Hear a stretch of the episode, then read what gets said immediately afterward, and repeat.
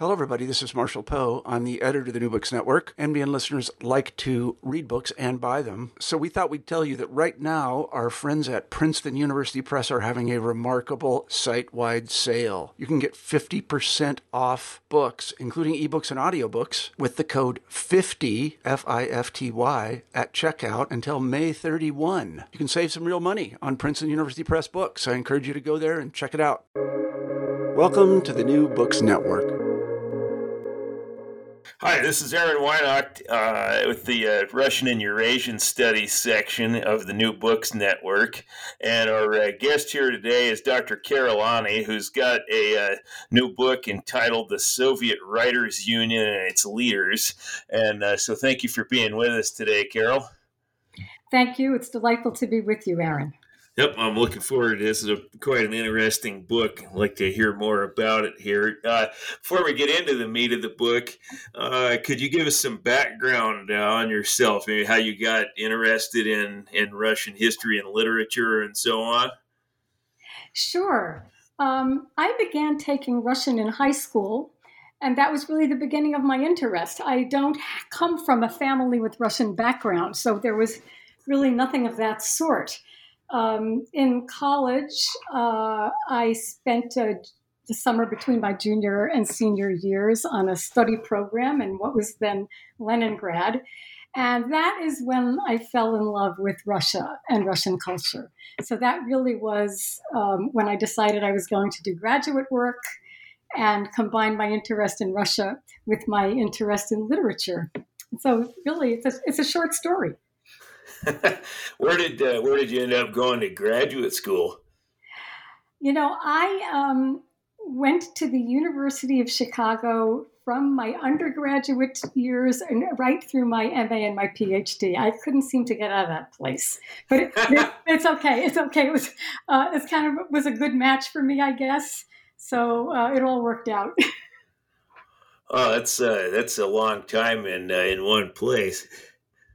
Oh, right. yes, it was. Oh, yes, it was. Especially considering how long it actually took me to do my PhD. I, I think I was well over the average in terms of number of years.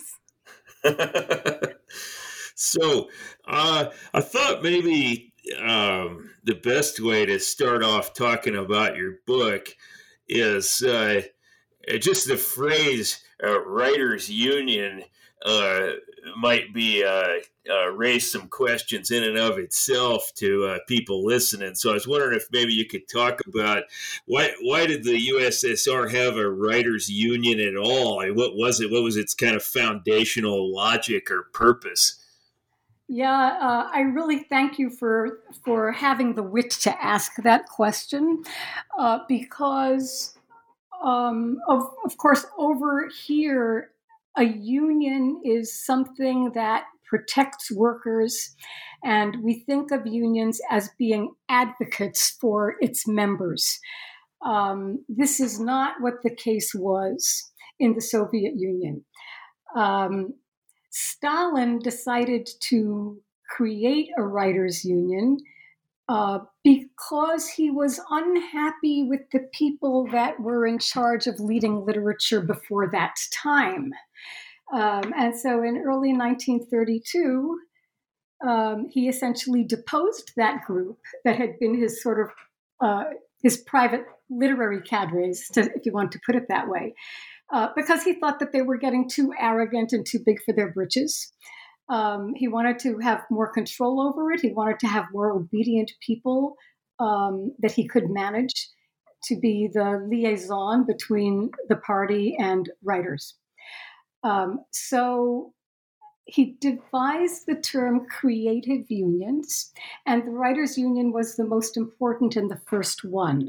So it was a way for him really to feel that he could exercise more control over writers. And then in subsequent years, throughout the 30s, um, other creative unions were established for architects, for musicians, for artists, um, and so forth.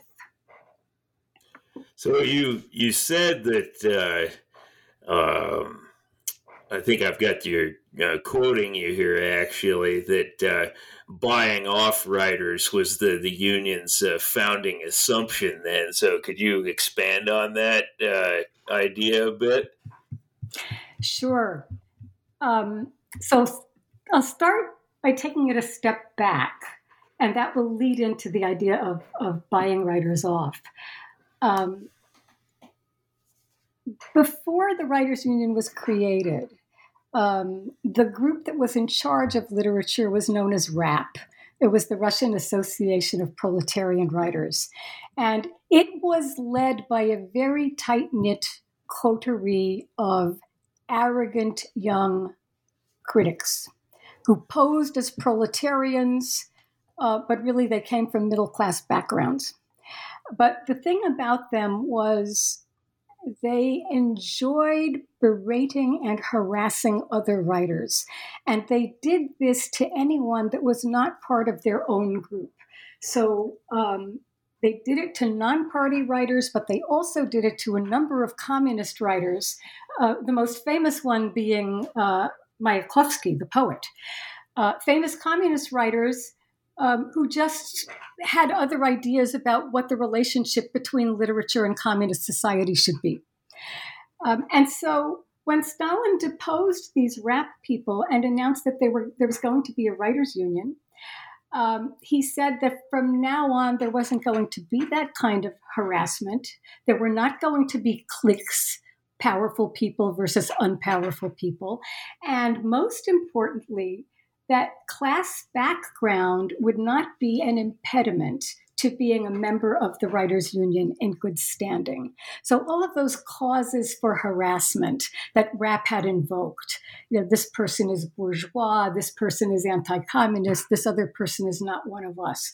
Stalin basically said we're sweeping all of that away Writers, all you have to do is declare your loyalty to the Soviet Union, and you will be welcome into the Writers' Union.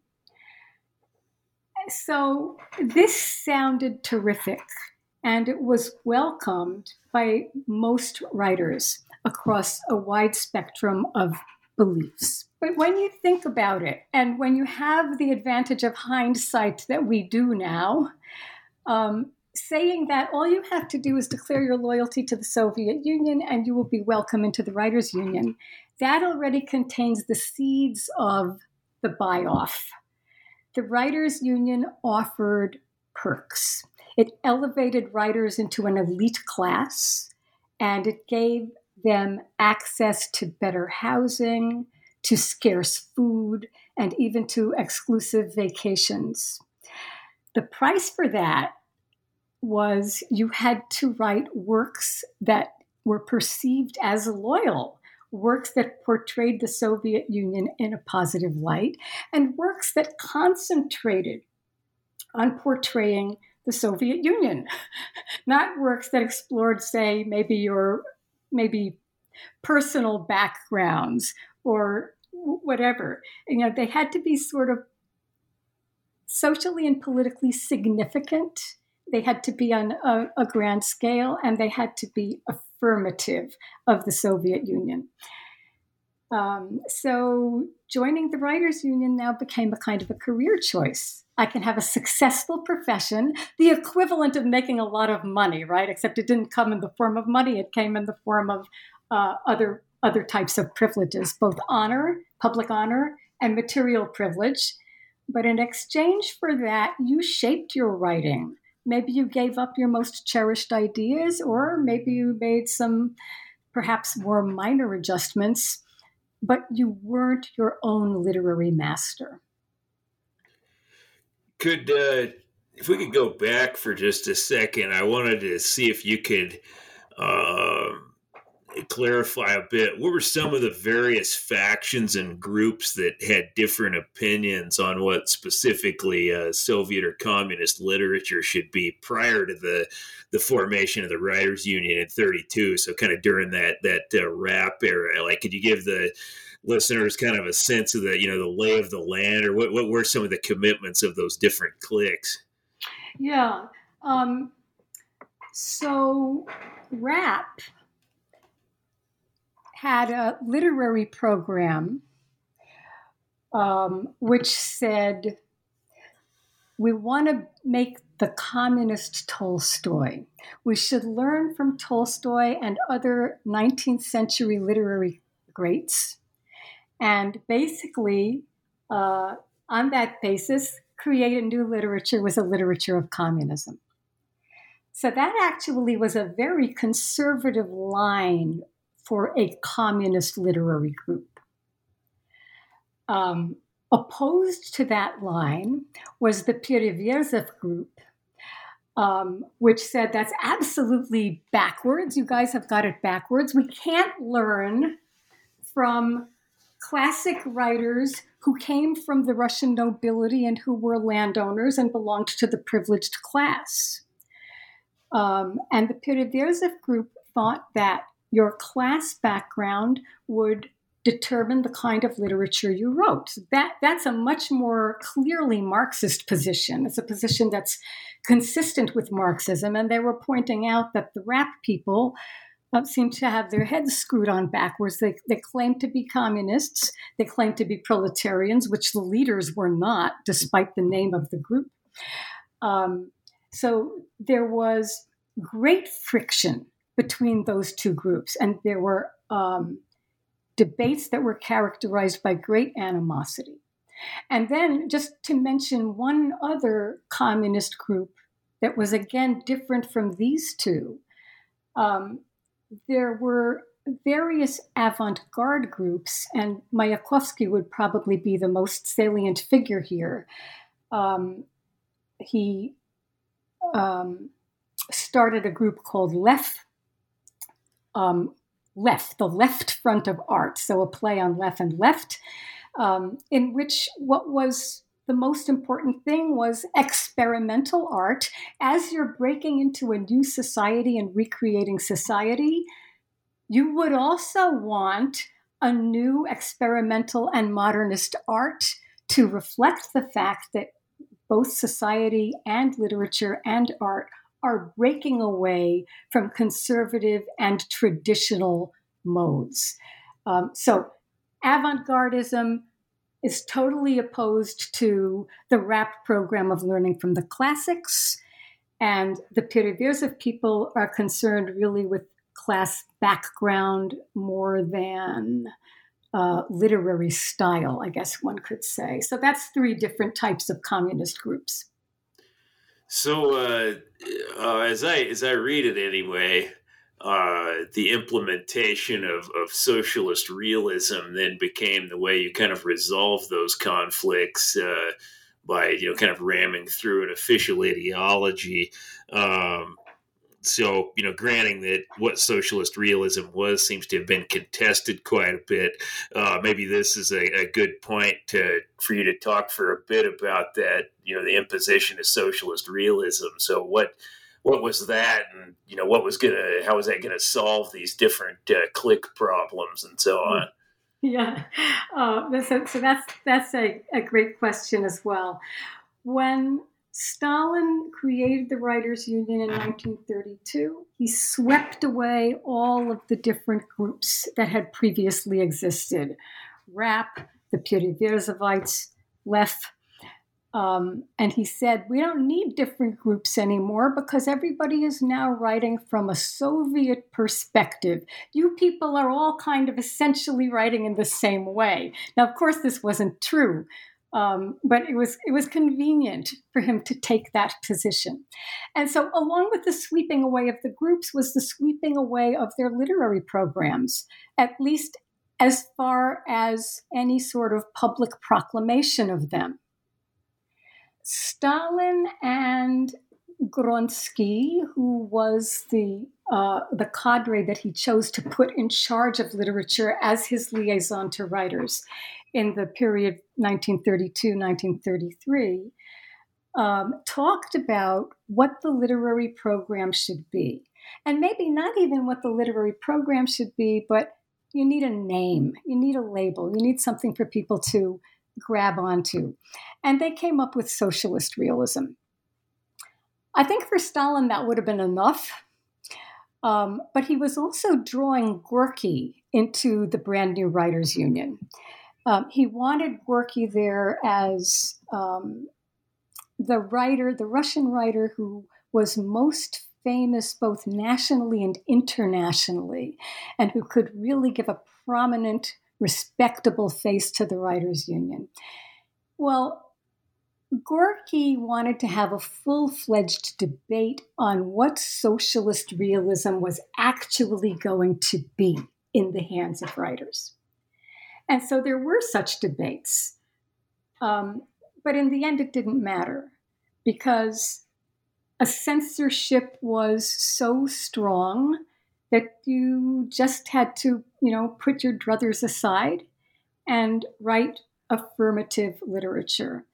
Um, so it had to be literature with a positive hero.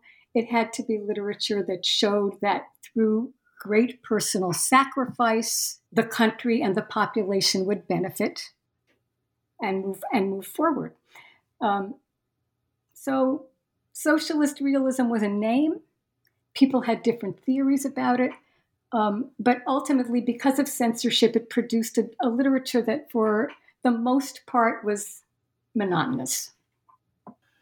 Um, if anybody's interested in, uh, you know, tackling a kind of representative uh, example of the of the genre, um, you know, things would be you know translated into English. Um, got any got any recommendations for what might give people kind of the general flavor? I mean, I've got a copy of uh, Cement on my shelf, but you know that's just one example. You got any any others you might recommend?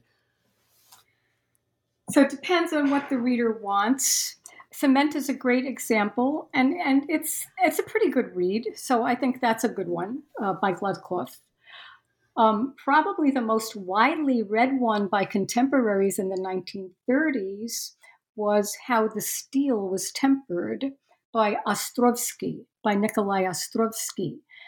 Um, I don't think most readers today are going to be terribly captivated by those books. Um, but but it is good to keep in mind that at the time, for Soviets who wanted to read about the experiences they had been through um, the Civil War, the upheaval of society, the changes in the 1920s. These books reflected those changes. And so they had an interest for their countrymen at that time that, that by now has fallen away. But they are good examples of um, what socialist realism was. Um, and and uh, Katerina Clark, in her, in her now classic book, um, History is Ritual, that actually is the subtitle of it, and, and I'm forgetting the title, has actually demonstrated why those books, like Cement and How the Steel Was Tempered, um, were models of socialist realism. Um, a book that was labeled socialist realist by some people, also from the same era, and which is um, a, a, a, much more interesting book for us today, um, would be uh, And Quiet Flows the Don. Uh, that's the way it's usually translated into English. Here, the Don refers to a river, right? the Russian river, the Don. I think the, the title in English is very unfortunate.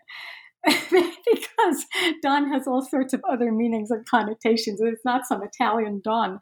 Um, but the Quiet Dawn or the and Quiet Flows the Don, uh, written by Sholokhov um, and begun in the first volume of it came out in 1928, um, is about as complex a book that could have passed as a socialist realist work, that could have received approval to be published. Um, actually, was the first volume was published even before socialist realism was declared, um, the literary method. Um, but but because that book shows conflicts that normally later on were not allowed to be shown, uh, but he got that one through and he had trouble finishing the remaining volumes because censorship became much stricter. Um, and so it was giving him a writer's block. does uh, maybe maybe now would be a good time to think out. So, you know, socialist realism. Uh, you know, it's kind of it seems like to me anyway, it's kind of an essentially contested uh, concept. So, you know, over the course of the existence of the writers' union, like how does how does context affect what counts as as proper socialist realism at, at, at any given time? Like presumably, uh, you can. Um, you know, it's permissible to write more nationalistically during the Second World War than, than previously, or something like that. So, what, what what would your response to that be? Yeah, um, as the Communist Party line changed, um, it made certain things less possible to say in literature. Um, a book of a socialist realist work, which I I'm not going to recommend to our listeners, um, called Wet called Whetstones, um, and in Russian Bruski by Panfyorov. But this is another of these mammoth, you know, it was in like it came out in four different volumes. Um, he had names of various Communist Party officials in there. And when those officials were purged in the Great Terror of 1937 1938, um, all of that had to be taken out. Books had to be removed from, from libraries. The passages had to be revised. Then the thing had to be reprinted and reissued. Um, so sometimes it would be on that sort of, um, I guess you'd call it a micro level, right? That just people, famous people, had been mentioned who now had had been purged. Um, the other thing I guess that I want to mention about socialist realism is um, Gorky, who did not have a hand in the name socialist realism, um, came up with a justification for the name. Uh, it was realist. That, that's pretty clear. You know, avant garde literary styles were rejected. A book had to be realist, that is, you should be able to see yourself reflected in the characters, verisimilitude, right? It should be something recognizable. Um, had to be realist, but it would not be critical. And Gorky said, well, the kind of literature that Russia produced, that the great Russian classics produced in the 19th century, we could call that critical realism. It was realistic, but it, it criticized injustices in the society that it reflected. But in the socialist period, we don't have we don't have injustices. There's no need to criticize. So, opposed to the previous critical realism would be the present socialist realism, where socialist carries the concepts of justice and a forward moving proletariat. Yeah. So you're what you just said there kind of takes us in the direction of talking a bit about how the terror in the thir- late 30s affected the union. But before we uh, get to that far, um, there's kind of a, a, broader conceptual point that you you utilized quite a bit in the book, and that was that you spent a lot of time talking about how the writers uh, seem to have lived in a kind of shame and honor culture. And so I was wondering if you could uh, expand on that a bit, since that seems to play such an important role in how the union actually functioned. Yeah. Um, so the Soviet Union, especially in the 30 years that Stalin ruled it, was a shame culture, a shame culture. Um, and psychologists have documented the features of a shame culture. The founding uh, element of it is that your public reputation, your honor, your achievements do not come from you. They are conferred upon you. They are conferred upon you by an outside source, and that outside source is whoever is the ruler or the dominant figure or the dominant group in your society. So in the Soviet Union, your reputation was conferred upon you by the Communist Party. And in the Stalin years by the Communist Party, often in the person of Stalin himself. Um, what that means is that if an outside source can confer your honorable reputation on you, it can also take it away, and it can do that at any time. And that is uh, the fundamental feature of a shame culture. Um, and it's most it's most um, clear to see that in the case of a Communist Party member, um, because if a member was expelled from the party, they would lose all of their prestige, they would lose their position, they would even lose their identity. Because being a communist in the 1920s and 1930s was a fundamental part of a cadre's identity, of a Communist Party member's identity. Um, so this was not a rare occurrence. It was a frequent occurrence. And so people were in fear that it would happen to them. Um, so, another feature of a shame culture is that it has a need to shame people. It has a need to shame people. Um, by shaming people, you get other people to watch, to watch this spectacle. You do public shamings, public campaigns. Other people watch this spectacle and decide that, oh, I'd better do all I can to prove my loyalty because I don't want to be shamed the way this person was shamed. The trouble is, it doesn't matter what you do to prove your loyalty because the shame culture doesn't actually care about that. It cares about constantly making you prove it and reprove it and prove it again. And so there's it's built upon a need for periodic shaming campaigns. And who gets victimized by those campaigns is in large part arbitrary the shame culture needs victims to shame, and who the victims are is less important than the fact of having victims, but they should be public figures because um, that makes the impact of the spectacle that much stronger. I'm just just curious. This is kind of a, a slide aside here uh, before we get to the, the, the terror, but um, you know, I'm thinking about the role of shame and honor in uh, you know in Russian history much earlier. You know, all the uh, you know instances of uh, disputes and, and and so on. Like, does anybody argue that there's a kind of fundamental continuity across the revolution from the way shame and honor functioned in in the czarist era into the Soviet era, or do you know do, uh, do we you know is it better to see those as two kind of fundamentally different things? Oh, I think there are. Um there are certainly lines that one could draw. I don't whether they're dotted lines or solid lines. I'm yeah. not really sure. I'm, I'm sure that someone has written on that. I'm sorry I can't actually pull out a source for you, but I mean you've just you've just pointed it out yourself, right? So yeah, yeah it, it is there. I think it's just so much uh, so much stronger in the Soviet period.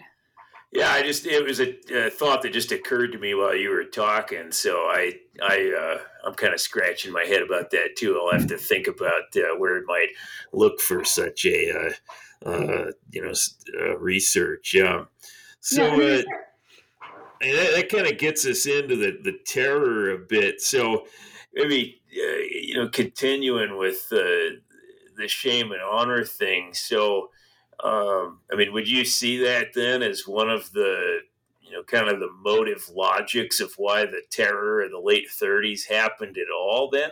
Oh, that's certainly an important aspect of it.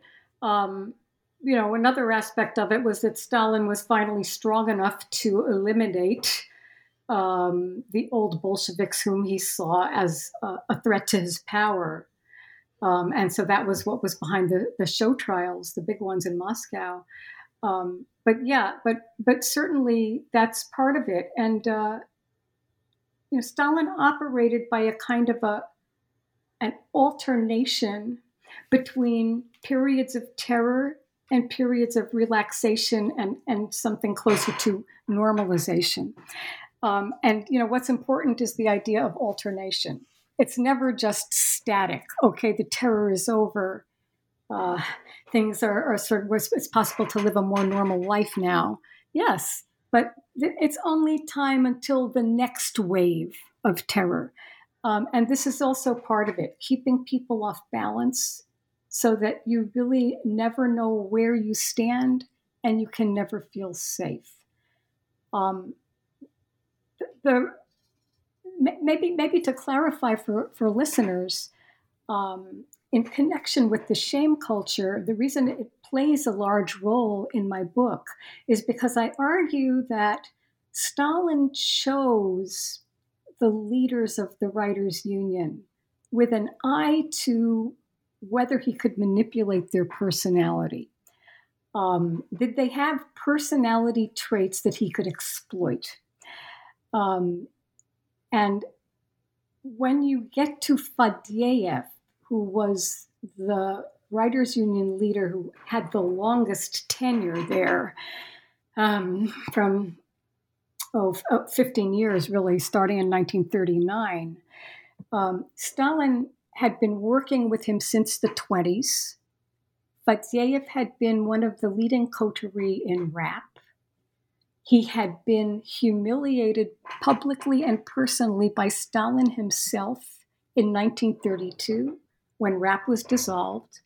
And that was not an arbitrary choice of humiliation. That one uh, was very calculated on Stalin's part. In Fadeev, he had a literary cadre that he hoped to continue to make use of, but he was going to have to break him down before that. He was going to have to turn him into a thoroughly obedient subordinate. And that humiliation publicly in 1932, uh, which was dealt to him at large meetings of writers who were the very people that he himself had harassed in the pages of RAPP's journal, was an important step in breaking Fadeev down in taking someone who had embraced communism as a young man at the time of the Civil War because he truly believed in its ideals, um, a man who believed that he was a strong person and acted with integrity and independence. And Stalin undertook basically a systematic uh, procedure of breaking him down, getting him to compromise, getting him to accept that party duty was more important than his own independence, getting to him to accept that any order he was given from his superiors was more important than anything else. Uh, and he finally wound up with a completely uh, compromised and obedient official in Fadeev that he could then rely on uh, for the last 15 years of his rule.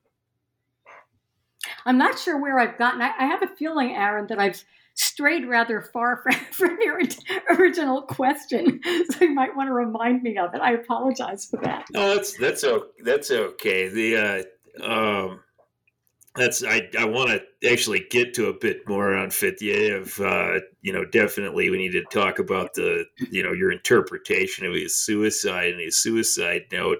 But uh, let's maybe go back a bit. Um, to think some more about the terror here. So uh, um, you spent a good bit of time talking about the effect of the terror on the writers' union, just kind of sociologically, like the the terror hit the writers' union pretty hard. Could you uh, kind of explain that how hard? Yeah, um, the terror was a good way of getting rid of writers, uh, the older generation of writers um, who had established themselves as writers before the Russian Revolution, um, and who, for the most part, were non party and were critical of the Bolsheviks and the Soviet government. Um, the Writers' Union lost about 25 to 30 percent of its members in the Great Terror of 37 38. Um, and those members were replenished by new admissions. And by, by the late 30s, those new admissions could be a younger generation of writers whose experience was fully Soviet. They didn't have an experience of anything pre Soviet and um, who were much more likely to uh, be happy enough with Soviet policies. So it had the effect of getting rid of a large critical cohort within the writers' union. You know, people who had declared their loyalty to the Soviet Union, but still, in fact, harbored great discontent and great criticisms. So it was a way of re engineering the membership of the writers' union um, to make it more friendly to the government. Now, that would have happened eventually anyway. People die, people get older, and people die. Um, but it was sped up. Did uh, um, it occurs to me when you were saying that? So, are there any uh, uh, you know terror novels like, did any of the members of the writers' union write any novels trying to, you know, justify or make sense of the the terror itself, or was that kind of a uh, verboten subject? Nothing that could be published. Um, you know, the, the work I guess that first comes to mind is the secret uh, the secret novel that Bulgakov wrote, uh, "The Master and Margarita." Um, he wrote it. He wrote it for his desk drawer and his widow was able to get it published in 1966. um, Lydia Chukovskaya um, wrote a novella about this as well. Um, Sofia Petrovna is the name of it. Um, and uh, Anna Akhmatova wrote her poem Requiem. Um, she was standing in a line of women at an NKVD office. These were women who had a husband or a son in the labor camps in the gulag, and they wanted to send a package, find out whether their relative had the right to receive a package. Um, and one, the, one of the women who was standing in this long line next to Akhmatova, recognized her and whispered to her, Can you write about this? And Akhmatova said, I can. And she wrote Requiem. So there are those, you know, there were writers at the time who did, but these things couldn't be published until much, much later. I I was hoping you were going to bring up uh, Bulgakov there because actually part of what made me uh, uh, your about your your book that piqued my interest in the title to begin with is that that kind of climactic scene in the writers union building is probably my favorite scene in Bulgakov's novel. That's a hilarious uh, scene. If the listeners, if you if you haven't uh, read The Master and Margarita, uh, it's uh, it's an adventure. oh, absolutely fabulous book. It's a kind of manages to be a cult novel and I think a work of high literature all in one. Yeah, it's uh, it's quite a uh, quite a book. Uh, something that um, kind of stood out to me uh, uh, is uh, I think it was when you were talking about um, Avdiyenko.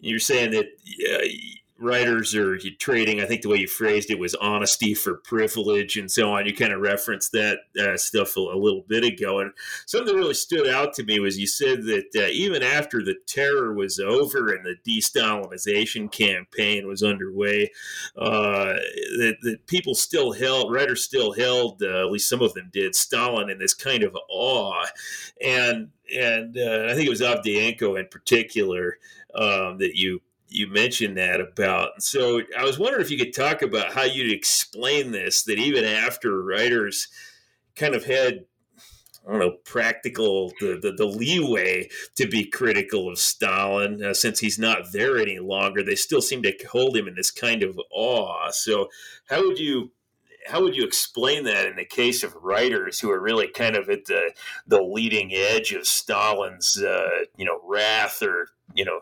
mercurial decision making. Uh, could you talk about that? Yeah, yeah. Um, I'd like to talk about it, although I also want to be a little humble and careful about it, um, because you, if you haven't been through it yourself, I don't know how much you can really know for sure um, how another person feels.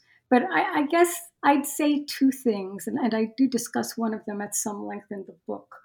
Um, one of them is, uh, and I'll get rid of this one first, something like Stockholm Syndrome, where the hostage, after spending time um, with, with his or her captors, starts to identify with them. But I think the more important one is Stalin had an incredible magnetism. Um, and these people who came close to him and, and had interactions with him, they came under his sway. Sometimes it was only momentary. I think that Bulgakov and Pasternak even experienced that, but in a momentary sort of a way, that they were able to sort of get distance from it and, and come to their senses. But Avdyenko, Fadeev, uh, these people were really, you know, somebody said of Fadeev, you know, he was like a moth attracted to the flame, where the flame was power. He was a power lover, but the flame was also Stalin. Um, in Avdyenko's case, uh, Avdyenko was a homeless orphan during the Civil War. A homeless orphan during the Civil War meant that you banded together with other homeless orphans. Um, we call them in Russian the besprizorniki, which has that, that connotation of groups of street orphans, street children, roaming the streets, you know, in, in search of food somehow, um, robbing people for food. Avdyenko later on saying, I, I could have committed the most, most horrible crimes at that stage in my life. Um, Avdyenko was uh, targeted by the party as somebody that had the potential to be a great proletarian writer. This was a, a, a, party desire was that great writers should emerge from among the working class. This actually turned out to be a pipe dream. It didn't happen. But Avdyenko wrote a novel. It was heavily edited, and then Gorky supported him. And um, he was kind of taken under the wing of communist literary cadres who tried to help him develop into a wonderful novelist. He got a top level, he got a job at Pravda. He was sent on all kinds of wonderful trips, some of them abroad. He was given an American made Buick as a personal car. He was showered with honor and privilege.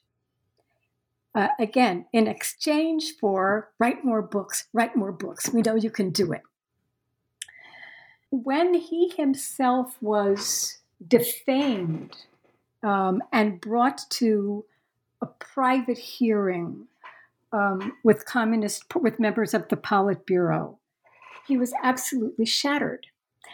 And all he could think of was, how do I get back in the good graces of the Communist Party?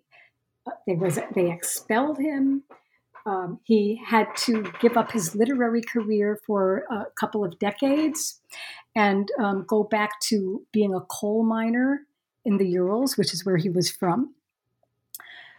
Um, and he could never get over it. He eventually was accepted back into the Communist Party, and he wrote memoirs in the 1980s um, in which there is a very funny duality, a, a lot of contradictions that he doesn't seem to notice in himself. He says that he noticed that the that Pravda was being dishonest when it wrote articles shaming various people. He knew that the article that Pravda wrote shaming him had been initiated by Stalin. But his reaction was not to distance himself as much as possible from the Communist Party. He didn't reject the Communist Party. All of his energy was expended on getting back into it, getting back into it, and getting back into Stalin's good graces. Um, it's an emotional tie, it's an irrational tie. We see it also with Konstantin Simonov, who had uh, much greater critical faculties than Avdyenko did. And we see it with Fadeev in the suicide note. Uh, the intellectual position is Stalin committed many atrocities against us. The emotional position is I feel very attached to Stalin. I actually love him. I think uh, I think here we probably ought to uh, get in then to uh, suicide and the note that he left, since that figures so prominently in the uh, in the book. So, could you talk about what what drove Fadeev to suicide and and what conclusions you've you've drawn from that? Yeah, you know, the suicide note has been uh, published many, many times, at least in Russian. Um, but I, I thought it needed a little bit of a, a closer look and an analysis. Uh, what drove Fadeev to suicide? You know, I start the book with Mayakovsky's suicide. And I rather quickly, perhaps too quickly, in a, in a couple of paragraphs, uh, point out that at the end of my story is going to be Fadeyev's suicide. And isn't this ironic? Because Mayakovsky was one of the writers whom Fadeev had harassed in the 1920s before the Writers' Union, when Fadeev was in RAPP. And Mayakovsky, in his suicide note, referenced RAPP, not Fadeev actually, but Fadeev's close, uh, close friend Vladimir Yermilov. Um, so the two suicides kind of invite comparison, and yet they're very different. Mayakovsky committed suicide as a young man in his 30s at the height of his creative powers. Fadeev committed suicide as an aging man in his late 50s with, with all of his best literary work far in his past, unable to write, unable to write because of all of the moral compromises he has made along the way, not only in his writing, but in his dealings with writers, in his counter signing of the arrest warrants for writers. so, this is another way that the uh, the shame culture puts pressure on you, especially if you're a high level official. Very nice to be chosen to lead the writers' union and, in a sense, to be writer number one. Um, but then what you discover once you're in the job is that if a writer is arrested by the NKVD, the NKVD sends you over some paperwork to fill out, and it's an order for the person's arrest. It's signed by the head of the secret police. And then there's a row for you to sign your name. It was called countersigning. You had to be a signatory to the arrest warrant. Um, I think that probably was, if you had to pick out one of the many factors that drove Fadeev to suicide, it must surely have been that. When he looked back on how many writers whose arrest he signed off on.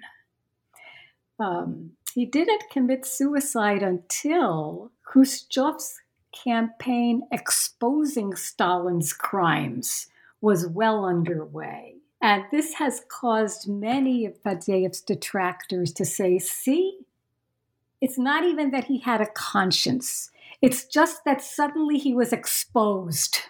Stalin's crimes were exposed. All of the writers knew that Fadeev was complicit in them. Ergo, Fadeev himself was exposed. He could not stand the public scrutiny and he committed suicide. Now, that may be true, but I think it's true only to an extent. Only to an extent. And I think if I had to weigh the factors, I would not give it the major um, role. I do think he had a conscience, and I think that he spent 30 years of his life trying to suppress it. It would keep rising up, he would keep pressing it down. Um, this is a phenomenon that's discussed in a, a, much fuller and a much better way than I ever could in um, Yuri Slezkine's marvelous book, The House of Government. Yeah, that was quite a book. Yeah, that, that, is, that is quite a book. I'm truly in awe of it. Um, and, and, and so gripping as well, as not just magnificent research, but sort of just written in a way that you don't want to put the book down. Um, but anyway, so I think for Fadeev, it was, you know, finally he could no longer ignore his conscience. Yes, there was also uh, the public shame. And yet, that suicide note barely mentions Stalin. It seems to say that, yes, Stalin did a lot of bad things, but you, Politburo members who have now come to the leadership of our country since Stalin's death, you people are much worse. That, that is what he actually writes in his suicide note. Um, and although Stalin personally was the one who put pressure on Fadeev always to compromise himself, Fadeev does not make it appear that way in his suicide note. Uh, he uses the passive voice I was turned into a workhorse. I was forced to ignore my writing. Our best writers have all been killed. All of those are in the passive voice because either he doesn't want to say that Stalin is the one who is responsible for the arrests of all of the best writers, um, or he doesn't want to say that I was the one who was an accomplice to all of this. And I knew it, and my conscience bothered me, but I decided that my conscience should take uh, should take a subordinate role to the good of the party. So uh, we're we're starting to get towards the end of our time here, and so maybe now is a good time for me to mention that I was I was sitting back when I when I finished the book, uh, and kind of thinking about you know, okay, big picture, you know, what are the what are the lessons here overall uh, for the you know studying the uh, the Soviet Union and the Stalin era, and who knows, maybe maybe beyond that. And in, in particular, I I had never run across the uh, the Moshe Lewin quote that you uh, you reproduced in in your book uh, where he, I'm quoting Lewin here, where he says that the uh, speedy and half baked mass education may tend to make people more vulnerable to propaganda and indoctrination. And uh, I was wondering if you could uh, uh, riff for a minute on what what you took to be the implication of that quote, and if there's any kind of broader lessons uh, that, that we could pull from the material in your book based on that. yeah, that's that's yeah. quite a statement of, of Lewin's. I, like I said, I'd, I'd, never run across that before, and it, it, you know, needless to say, kind of stood out on the page there. Yeah, yeah, it really, yeah, that is quite a quote from Lewin. Um, yeah, so first the the context in which I uh, used that quote, and then maybe something about broader lessons. Um, so my, I argue that uh, for different times. Um, in, throughout the period from 1932 to 1953, let's say, um, Stalin chose people to lead the Writers' Union who were appropriate for his policy at that time. And the Lewin quote came in for the period of the Great Terror, 1937 38 when Stalin did choose someone with a speedy and half baked education to lead the Writers' Union, uh, because this was a person who would uncritically hunt for writers who were sabotaging the country or writers who were spies, whatever accusation was appropriate. This was Vladimir Stavsky. He was only in that position at the head of the Writers' Union for those two years of the terror. And um, his departure from that position coincided with the downfall of Yezhov, of, of the, the head of the secret police, who presided precisely in the two years of the Great Terror and only in those two years. Um, so Stalin needed somebody like that, somebody with a kind of an Avdyenko like uh, uh, lack of critical faculty, lack of education, uh, but there was some education, speed courses, right? Um, so I, Stavsky, Stavsky, I think, didn't have the kind of conscience that would cause him to think, gee, I'm sending these people to be arrested and probably to, to be executed or to die in, in the gulag. Fadeev had that problem and he had to suppress it. Stavsky, I don't think, ever had it. I think he was completely convinced by uh, the press's argument of the moment. So, what are the larger lessons? Um, in my book at the end, I, I, I stick to generalities. I, I do draw, in a sense, a very general, larger lesson, which is that um, we should never allow someone else to overrule our conscience. You can suppress your conscience for maybe even a lifetime. Fadeev suppressed his for, I don't know, 25 years maybe. Um, but ultimately, it will come back. It, you'll never really be free of it. It's always going to be gnawing at you, and ultimately, it's going to just come back in a rush and you're going to crash. Um, now, one could, if one wanted to, draw much more specific lessons for our own society and our own time. Um, I think those lessons are there to be drawn. When I started this book, which was a long time ago because it, it just took me a long time to do it, I had no thought of any sort of comparison with American society today.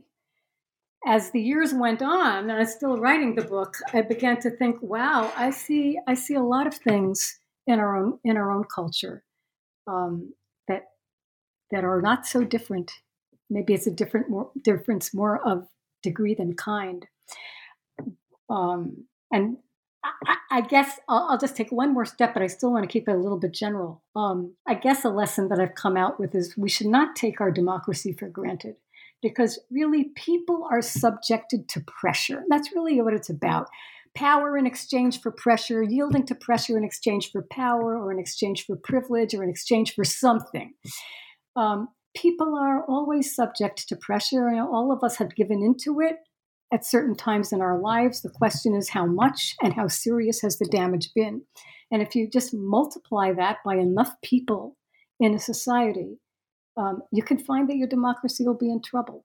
So, um, Aaron, I don't know if you want to you, you, probably have some lessons in your own mind that you were wondering whether I was going to articulate or not. But and I think that people can certainly go further, but I I'm going to not do that because this is I did I did write a scholarly work about the Soviet Union, and, and so I thought I should just keep the book that way.